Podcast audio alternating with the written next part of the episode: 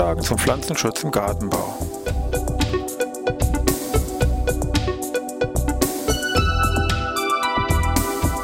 Ein wöchentlicher Podcast der Forschungsanstalt für Gartenbau an der Fachhochschule Weinstefan von und mit Thomas Lohrer. Für Gartenbaustudenten und alle anderen, die sich für Krankheiten und Schädlinge an Pflanzen, deren Biologie und Bekämpfung interessieren.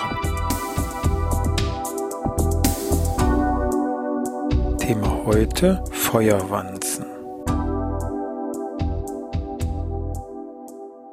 Ja, ich begrüße wieder hier in Weihenstephan zur neuen Podcast-Ausgabe Pflanzenschutz im Gartenbau. Es gibt ja eine ganze Reihe so sage ich mal, Standard-Beratungsfällen, wie meinetwegen Informationen, Beratung zum Thema Schnecken, Läuse, Wühlmäuse, also alles, was sich so an Schädlingen da tummelt. Es gibt aber daneben auch, sage ich mal, manche sogenannte Lästlinge, die also dann hier im Garten auftreten können. Und dazu gehören jetzt meinetwegen auch diese ja heute thematisierten Feuerwanzen. Die meisten, die vielleicht in der Beratung äh, mit der Frage kommen, haben meistens vielleicht keine Tiere mit, beschreiben vielleicht nur irgendwelche großen Ansammlungen von schwarz-rot gefärbten Tieren, verbunden meist eben mit der Frage, wie sieht das denn mit den Pflanzen aus, sterben die gleich ab oder wie sieht das da eigentlich aus? Es macht also schon Sinn, sich diesem Thema Feuerwanzen heute mal mit einer Viertelstunde mal näher hier zu beschäftigen. Wanzen selber sind natürlich eine sehr große Insektenordnung mit sehr vielen einzelnen Familien. Und da gibt es auch eine eigene Familie der sogenannten Feuerwanzen, der Pyrrhocoridae, die ja sicher weltweit auftreten, zwar mit dem Schwerpunkt Subtropen und Tropen. Und hier also schon mit ungefähr 300 Arten verteilt auf 30 Gattungen hier eben auftreten. In der Summe sind das schon Arten, die, sage ich mal, optisch äh, fallen die sehr gut ins Auge, treten auch meistens kollektiv auf, also das ist schon so eine Art gemeinsames Merkmal von diesen Tieren. Wir haben natürlich hier mit Tropen und Subtropen noch nicht trotz Klimawandel hier viel zu tun. Das heißt, bei uns beschränkt diese Artenanzahl konkret eigentlich auf zwei Stück, die alle zur gleichen Gattung gehören, nämlich die Gattung Pyrrhocoris, und zwar einmal die Art Apterus und das andere ist die Art Marginatus. Wobei letztere jetzt hier nicht so auffällig gefärbt ist, sondern mehr so bräunlich und auch relativ selten ist, mehr so im Rhein-Main-Gebiet vielleicht, sage ich mal, häufiger in Anführungszeichen auftritt. Und die können wir eigentlich sag mal, so ein bisschen links liegen lassen, weil wenn es um das Thema Feuerwanze geht, ist bei uns eigentlich immer nur diese Pyrrhocoris apterus gemeint, also die klassische Feuerwanze, die auch schon von unserem, ich sag mal so, Chefbotaniker aber auch hier bei der Zoologie natürlich bekannt, Linné, K. von Linné, in dem Falle 1758 hier seinen Namen bekommen hat. Gut, da wollen wir mal schauen, wie dieses Tier lebt und auch natürlich von was es eigentlich lebt.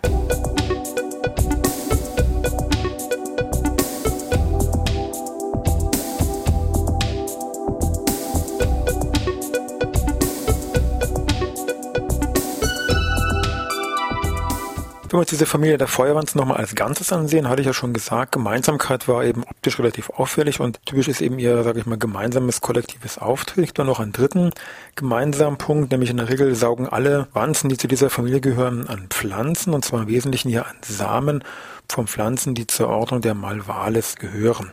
Und dieses äh, typische Merkmal trifft also auch für unsere, sage ich mal hier, heimische Feuerwanze Pyrrhocoris apterus zu, die also hier auch im Wesentlichen an Samen von Pflanzen der Ordnung Malvales saugt.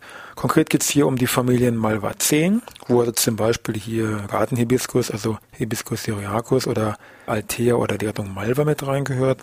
Oder als andere wichtige Familie hier bei den Gehölzen Tiliaceae mit eben der Gattung Tilia, also mit den Linden. Das ist eigentlich im Fokus der Schwerpunkt, also saugen hier den Samen von diesen betreffenden Pflanzen. Daneben ist aber auch bekannt, ähm, dass die Feuerwanzen auch mal, nicht im Schwerpunkt, aber auch an sagen wir, irgendwelchen toten Tieren, Eiern oder manchmal auch an Blättern oder Trieben von krautigen Pflanzen saugen können. Aber das ist eher, sag ich mal, marginal, ist nicht der Schwerpunkt, sondern eben Schwerpunkt ganz klar, in denen die sich Phytophag an diesen betreffenden Samen von diesen Pflanzen. Schauen wir uns mal den Zyklus, den Jahreszyklus von dieser Feuerwanze an. Überwinterung erfolgt als erwachsenes Tier im Bereich der Bodenstreuung, eben geselliger Art und Weise. Die Tiere können übrigens ähm, nicht fliegen. Pheromone sorgen hier für den Zusammenhalt der Tiere. Und im Frühjahr, wenn die Sonne so ein bisschen rauskommt, dann krabbeln diese Tiere sehr schnell aus dem Boden heraus, besiedeln dann hier den unteren Stammbereich oder auch im Mauer- oder Heckenbereich, wo die Sonne drauf schaut und sammeln sich jetzt hier in richtigen größeren Konglomeraten hier an. Kommt dann zur Paarung im Frühjahr. Die Tiere paaren sich hier Rücken an Rücken und laufen noch hier längere Zeit gemeinsam zusammen. Kann man so hier innerhalb dieser Tuff, sage ich mal, relativ gut erkennen. Die Eier werden dann in den Boden abgelegt, so als kleines Gelege. Und die Larvenentwicklung dauert dann bis zum Sommer an und dann tauchen dann hier wieder die erwachsenen Tiere auf. Wie schaut eine Feuerwanze nun aus? Also eine erwachsene Wanze hat ungefähr eine Länge von einem Zentimeter, also kann man schon optisch hier relativ gut erfassen. Grundfarbe eben haben wir gesagt schwarz-rot, so was ist jetzt hier schwarz und was ist rot. Sagen wir so, um das ein bisschen leichter von der Zuordnung zu machen. Der Kopf ist schwarz, dann dieses verwandtentypische Dreieck ist ebenfalls schwarz gefärbt. Daneben ist das Halsschild mit einem größeren schwarzen Fleck versehen und die Flügel besitzen ebenfalls einen deutlichen runden Fleck auf jeder Seite und ein bisschen weiter drüber, also neben diesem Dreieck ungefähr auf der Höhe der Mitte, gibt es ebenfalls nochmal so einen kleineren dunklen Punkt und äh, der Rest, sage ich mal, ist dann im Wesentlichen rot gefärbt und das liefert eben dann hier diesen schwarz-rot-Kontrast von diesen Tieren. Hinterleib übrigens beim erwachsenen Tier schwarz gefärbt. Bei den Larven, die machen ja fünf Larvenstadien durch, ist es so, dass hier auffällt, ähm, dass die eben nur diese Flügelanlagen, Stummelflügel besitzen und in dem Falle hier ihr roter Hinterleib optisch sehr gut zu erkennen ist und bei eben irgendwelchen größeren Ansammlungen von Tieren kann man sehr schnell hier die erwachsenen Tiere von den Larven hier eben optisch durch diese unterschiedliche Farbzeichnung sehr rasch hier einfach auseinander dividieren.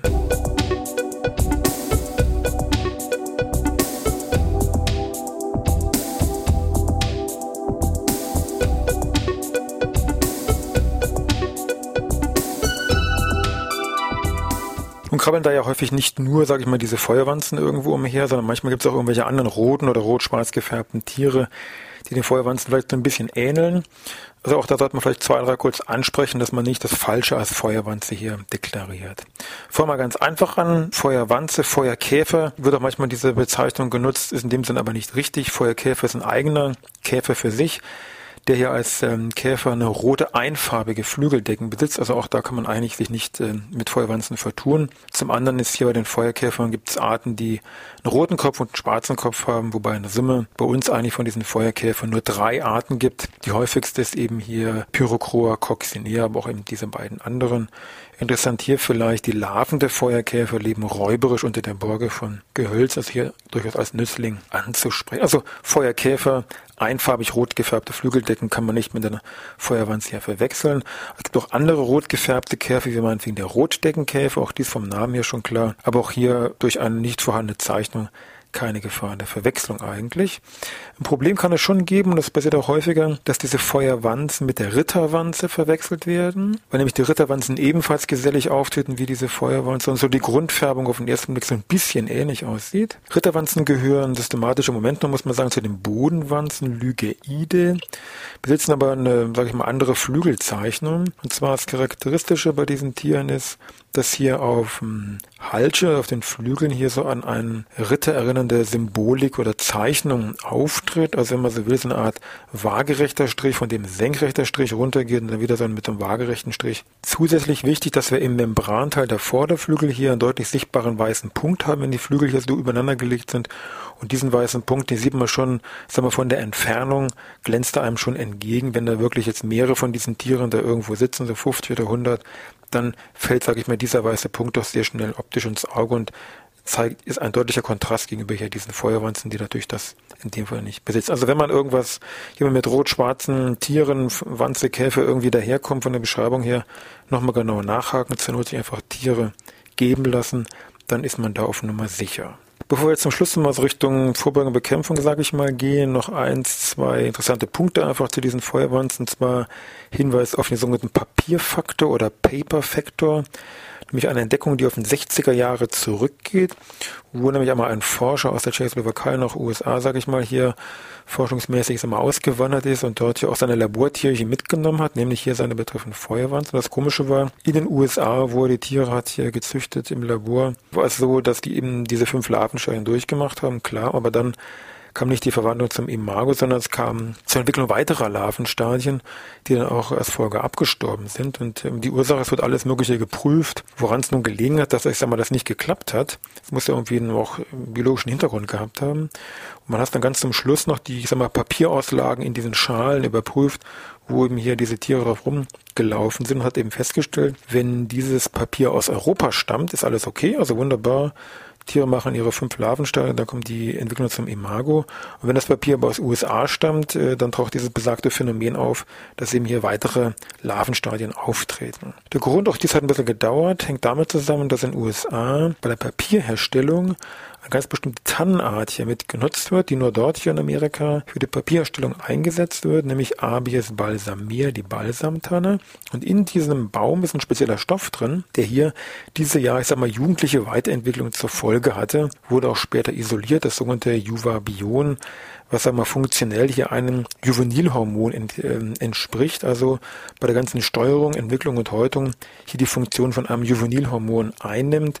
Ganz wichtiger Punkt bei der Erforschung hier von diesen, von diesen Dingen und weil das eben dann mit diesem Papier so zusammenhängt, die Entdeckung von dem Juvabion hier als Paper Factor auch in der Literatur, sage ich mal, in, als Begriff hier eingegangen. Anderer Punkt noch kurz am Rande, bevor wir wirklich auf die Bekämpfung kurz eingehen. Feuerwanzen haben nicht nur hier im Bereich Zoologie, sondern auch im Bereich der Genetik einen wichtigen Platz erreicht, und zwar die Entdeckung des Geschlechtschromosoms des X-Faktors, sehr eng mit diesen Tieren gekoppelt, weil nämlich der deutsche Zoologe Hermann Henking 1891, das ist schon eine ganze Ecke her, ähm, diesen X-Faktor, dieses Geschlechtschromosom eben an. Pyrochroma coccinea hier an diesen Feuerwanz entdeckt hat. Und damit hat jetzt die Feuerwanz auch im Bereich der Genetik, nicht nur jetzt hier unsere klassische Drosophila, hier einen festen Platz.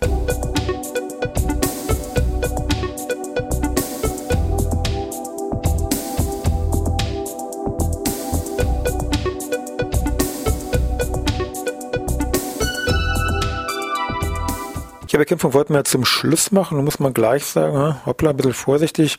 Wir haben ja gesehen, direkte Schäden bei den Pflanzen gibt es hier irgendwie nicht zu verzeichnen, weil wir haben gesagt, die saugen hier an den Samen von diesen Malvengewächsen, Linde oder andere direkten Malven. Aber das ist natürlich jetzt nicht, dass dadurch irgendwelche Pflanzenschäden direkt zur Folge auftreten. Da muss man immer sich vergewissern, bevor man jetzt über Pflanzenschutzmittel redet, wann darf ich so ein Mittel überhaupt juristisch einsetzen? Und dann nimmt man sich einmal das Gesetz, Pflanzenschutzgesetz zur Rate und fängt ganz mal beim ersten Paragraphen an, wo nämlich das Zweck des Gesetzes immer mit drin Da steht ja gleich im ersten Paragraph 1, Absatz 1. Zweck des Gesetzes ist, kann das kurz zitieren, Pflanzen, insbesondere Kulturpflanzen, vor Schadorganismen und nicht parasitären Beeinträchtigungen zu schützen. Gut, gibt es noch ein paar andere Punkte, aber man sagen, ja gut, die Pflanze muss ja gar nicht geschützt werden, weil ich meine, wenn ein Samen gesaugt wird, das ist der Pflanze, sage ich mal, relativ wurscht. Und auch wenn man jetzt äh, weiter bei diesem Passus schaut unter Pflanzenschutzmittel, steht eben dabei im Gesetz Pflanzenschutzmittel, Stoffe, die dazu bestimmt sind, Pflanzen oder Pflanzenerzeugnisse vor Schadorganismen zu schützen. Da die Pflanze aber keinen Schaden zuteil wird, kann ich auch ein Pflanzenschutzmittel nicht einsetzen, nicht legal zumindest, weil ihm das Pflanzenschutzgesetz in dem Sinne gar nicht greift. Also fällt das im Prinzip raus. Was bleibt also? Ich kann die Tiere, sage ich mal, rein mechanisch bekämpfen, durch irgendwie so ein Absammeln mit dem Besen, durch einen Staubsauger irgendwie da absaugen. Also diese Methoden. Eine andere Lücke sind natürlich Haushaltsinsektizide gegen Ungeziefer, die häufig ähnliche Wirkstoffe besitzen oder beinhalten wie Pflanzenschutzmittel. Das sind meistens Kontaktmittel, Pyretrum oder Pyretroide zählen da im Wesentlichen zu. Und damit kann ich dann schon in dem hausnahen Bereich, sage ich mal, hier gegen diese Feuerwehr auch mit diesen Haushaltsinsektiziden gegen vorgehen sollte in der Regel auch vom, vom Prinzip her funktionieren. Die Tiere sind ja praktisch nicht flugfähig, also da kommt jetzt keiner weg. Macht aber letztendlich wirklich nur Sinn bei irgendwelchen kritischen Standorten, sag ich mal, wo der Bereich Hygiene im Vordergrund steht. Also ich sag mal im Bereich Gaststätten, Krankenhäuser, Großküchen, wo man also da wirklich im Blick auf die Hygiene solche Tiere, sag ich mal, irgendwie nicht äh, gebrauchen kann. Aber nochmal aus Sicht der Pflanze ist es, wie gesagt, kein Problem. Das wird das eher dann auch deswegen aus Sicht des Pflanzenschutzes immer nur als Lästling deklariert, also von der Zuordnung und nicht als Schädling. Und deswegen müssen wir als Pflanzenschützer eigentlich sagen, können die Tiere da auch entsprechend bleiben. Pflanze wird nicht geschädigt. Dann muss der Mensch eben gucken, wie er damit, sage ich mal, zurechtkommt oder sofern er eine bestimmte Toleranzschwelle überschreitet oder diese Hygienebereiche greifen. Dann natürlich könnte man als letzte Alternative dann zu diesen Haushaltsinsektiziden greifen. Gut, damit denke ich mal, haben wir eigentlich so das Wichtigste zum Thema Feuerwanzen besprochen. Also wenn wieder jemand kommt mit ja schwarz-rot gefärbte Käfer, kann man gleich sagen, hoppla, gleich mal zoologische Grundanführung, was ist eine Wanze, was ist ein Käfer und wahrscheinlich wird es eben dann auch diese besagte Feuerwanze dann sein. Gut, nun wissen Sie Bescheid. Die Viertelstunde ist rum. Ich wünsche Ihnen was. Bis nächste Woche Dienstag wieder.